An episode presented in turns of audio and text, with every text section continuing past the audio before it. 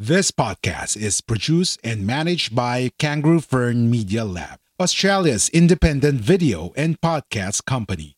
We do the podcasting hard bits so you don't have to. We make podcasts easy. Book a call at www.kangaroofern.com. www.kangaroofern.com.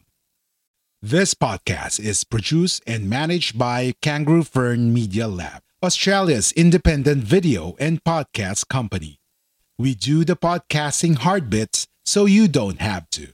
We make podcasts easy. Book a call at www.kangaroofern.com. www.kangaroofern.com. A Guerrilla Podcast Syndicate production. GMG, your guide to Australian Dream. Learn how to make your Australian dreams come true with GMG Visa Solutions, your guide to Australian Dream.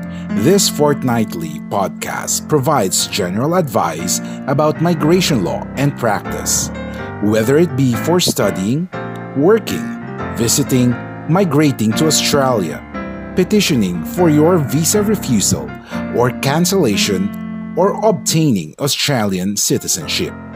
GMG Visa Solutions got you covered. GMG, your guide to Australian Dream.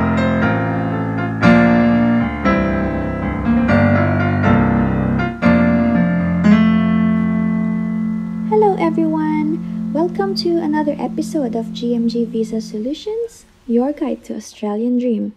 This is your host, Jeroslyn Glico Kovarskis of GMG Visa Solutions, and this is brought to you by Guerrilla Podcast Syndicate and Ospod Syndicate, independent podcast networks for people worldwide. To learn more, you can visit them on www.guerrillapodcast.com.ph and www.australiapodcastsyndicate.com. For today's episode, we will introduce to you subclass 601, which is the Electronic Travel Authority visa, and subclass 651, which is the e-visitor visa. For those who like, follow, and share our Facebook page, GMG Visa Solutions, and podcast, thank you very much and may you continue to support us. Also, thank you for those who have sent their inquiries. Rest assured that we will reply to you and we will provide you with general advice. If you want comprehensive and specific advice tailored to your circumstances, please do not hesitate to contact us. We cannot stress enough that whatever we talked about on this podcast are only general information, not in any way specific. The reason being is because everyone has different circumstances. It is best to contact us so we can guide and provide you with visa options suitable to your preference and also your needs. We listen to you and deliver professional and flexible migration assistance catered for you. Furthermore, Australian migration laws are constantly changing. The general advice we provide on the podcast is current on the time that we made the recording. Because of how often migration law changes, the general information provided today may not be applicable tomorrow.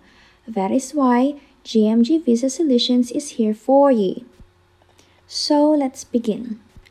Electronic Travel Authority or ETA visa is intended for people who want to visit Australia as often as they wish in a 12 month period, allowing them to stay up to 3 months each visit. This visa is free, but there is a 20 Australian dollars online application service charge. At this stage, the processing time is not available. With this visa, you can go on a cruise or have a holiday, visit family or friends, and undertake some business visitor activities. So, what are the business visitor activities, you may ask? So, if you have listened to our episode 2 podcast, You would have heard about this already, but to remind all of you, business visitor activities involves making general business or employment inquiries, investigating, negotiating, entering into or reviewing business contract, conducting activities as part of an official government visit, or taking part in a conference, trade fair, or seminar. If you are under ETA visa or subclass 601 and your purpose is related to business visitor activities, then you cannot work for or provide services to a business or organization based in Australia or sell goods or services directly to public.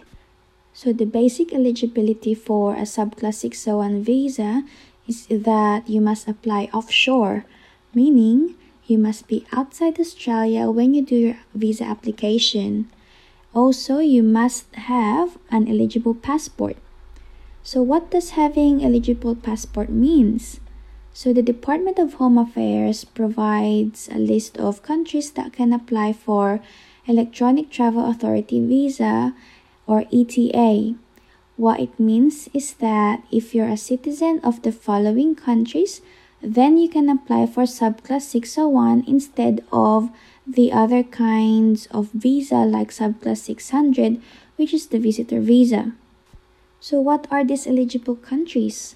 So, in alphabetical order, the countries are Andorra, Austria, Belgium, Brunei, Canada, Denmark, Finland, France, Germany, Greece, Hong Kong, Iceland, Ireland, Italy, Japan, Liechtenstein, Luxembourg, Malaysia, Malta, Monaco, Norway, Portugal, Republic of San Marino, Singapore, South Korea, Spain, Sweden, Switzerland, Taiwan excluding official or diplomatic passports, the Netherlands, United Kingdom British citizen, United Kingdom British national overseas, United States of America, and Vatican City.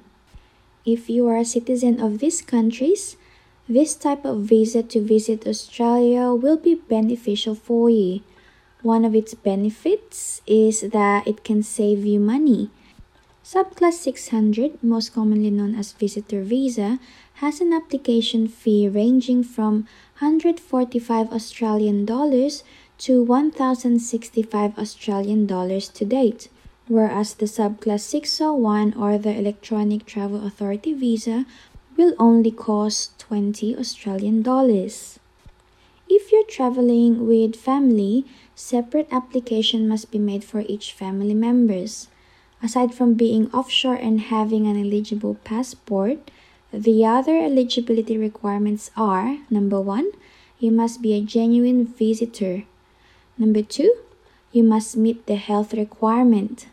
Number 3, you must meet the character requirement. Number four, you must not owe any money to the Australian government.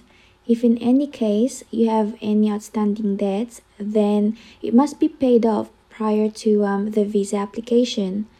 Uh, the fifth requirement is that if there's a minor involved, meaning a child under 18 years old, then it must be on his or her best interest when he or she travels to Australia. If granted this visa, you must be offshore too. Also, the Department of Home Affairs will digitally link your visa to your passport. You do not need a label or sticker on your passport to enter Australia. Um, remember that the ETA is attached to your current passport. Therefore, if your passport expires and um, you get a new passport, then the ETA ceases and another application for subclass 601 must be made. Let's now go to the visa conditions for an ETA visa. As a recap, visa conditions are like limitations or restrictions or rules applicable to a person who is a lawful non citizen of Australia. Like what you hear so far? Make sure you never miss a show by clicking the subscribe button now. This podcast is made possible by listeners like you. Thank you for your support. Now, back to the show. If these visa conditions are attached to the visa grant notice, the person must abide with it, otherwise, the visa may be cancelled. You must obey with the Australian laws. So, what are the potential visa conditions that may be attached to subclass 601 visa or the ETA visa? So, at the moment, there are four. These are the 8115, 8201, 8257, and 8528 visa conditions. The 8115 condition prevents the visa holder to work in Australia other than engaging in a business visitor activity. The 8201 condition prevents the holder to study for more than three months.